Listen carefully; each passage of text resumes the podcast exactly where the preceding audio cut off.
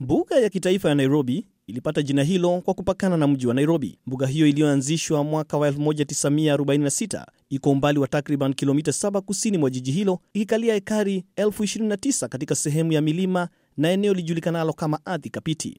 Ndani ya mbuga hiyo ya kilomita 45 mraba kuna wanyama aina tofauti, miongoni mwao wakiwemo simba, vifaru, fisi, twiga, chui na ndege wa aina tofauti.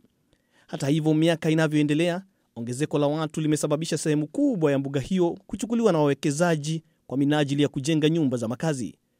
Hilo limeendelea licha ya wanaharakati kuonya na kudai kuwa wanaojenga karibu na mbuga hiyo wana njama ya kuona imefungwa kwa madai kwamba wanyama walioko ni hatari kwa wakazi wa jiji.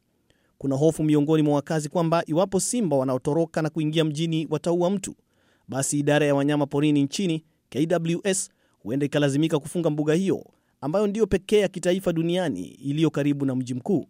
Lakini msemaji wa KWS Paul Udoto anasemaje kuhusu suala hilo?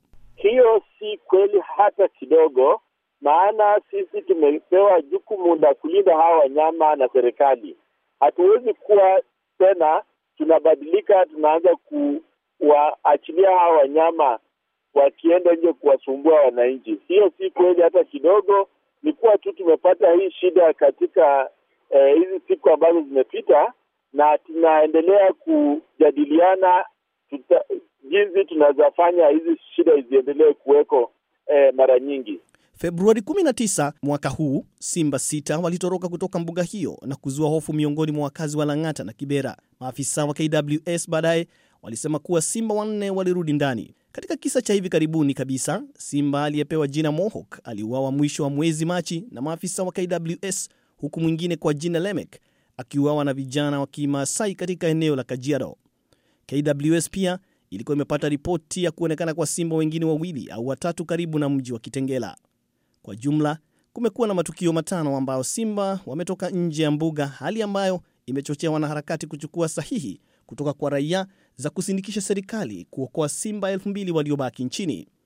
Lakini Bwana Udoto, je, kuna mpango wowote wa kuhamisha wanyama hao mbali na mji?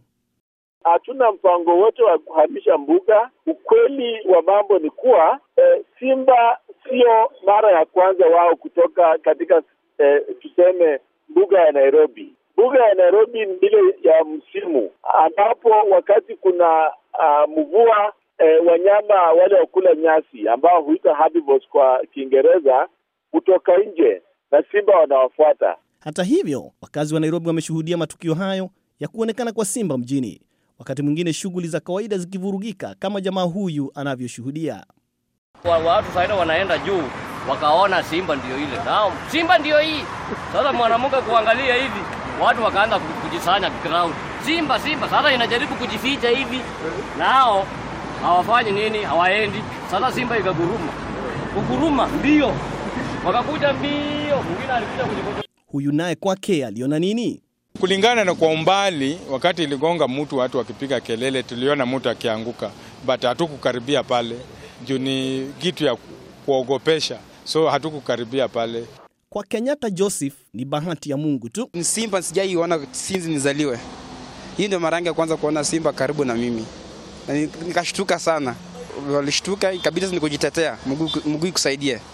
Sasa kwa hiyo harakati ya kupenduka mbio niliweza kuanguka chini nikaumia kidole. Lakini kuna ushauri mwafaka unaotolewa na Bwana Oduto kwa wakazi wanapokutana na wanyama kama simba kwenye sehemu za makazi.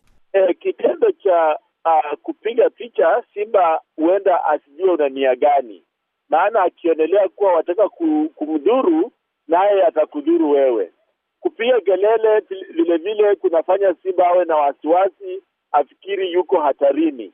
Kutoroka vilevile, simba anafikiri wewe ni mnyama muda anatakana akule, kwa hivyo anajaribu kufuata. Basi iwe ni ujenzi, siasa au hata njama, ni jukumu la serikali pamoja na washikadau wote kuhakikisha kuwa wakazi wako salama, huku mbinu mpya za kulinda wanyama zikibuniwa kwa nia ya kudumisha hadhi ya mbuga ya taifa ya Nairobi.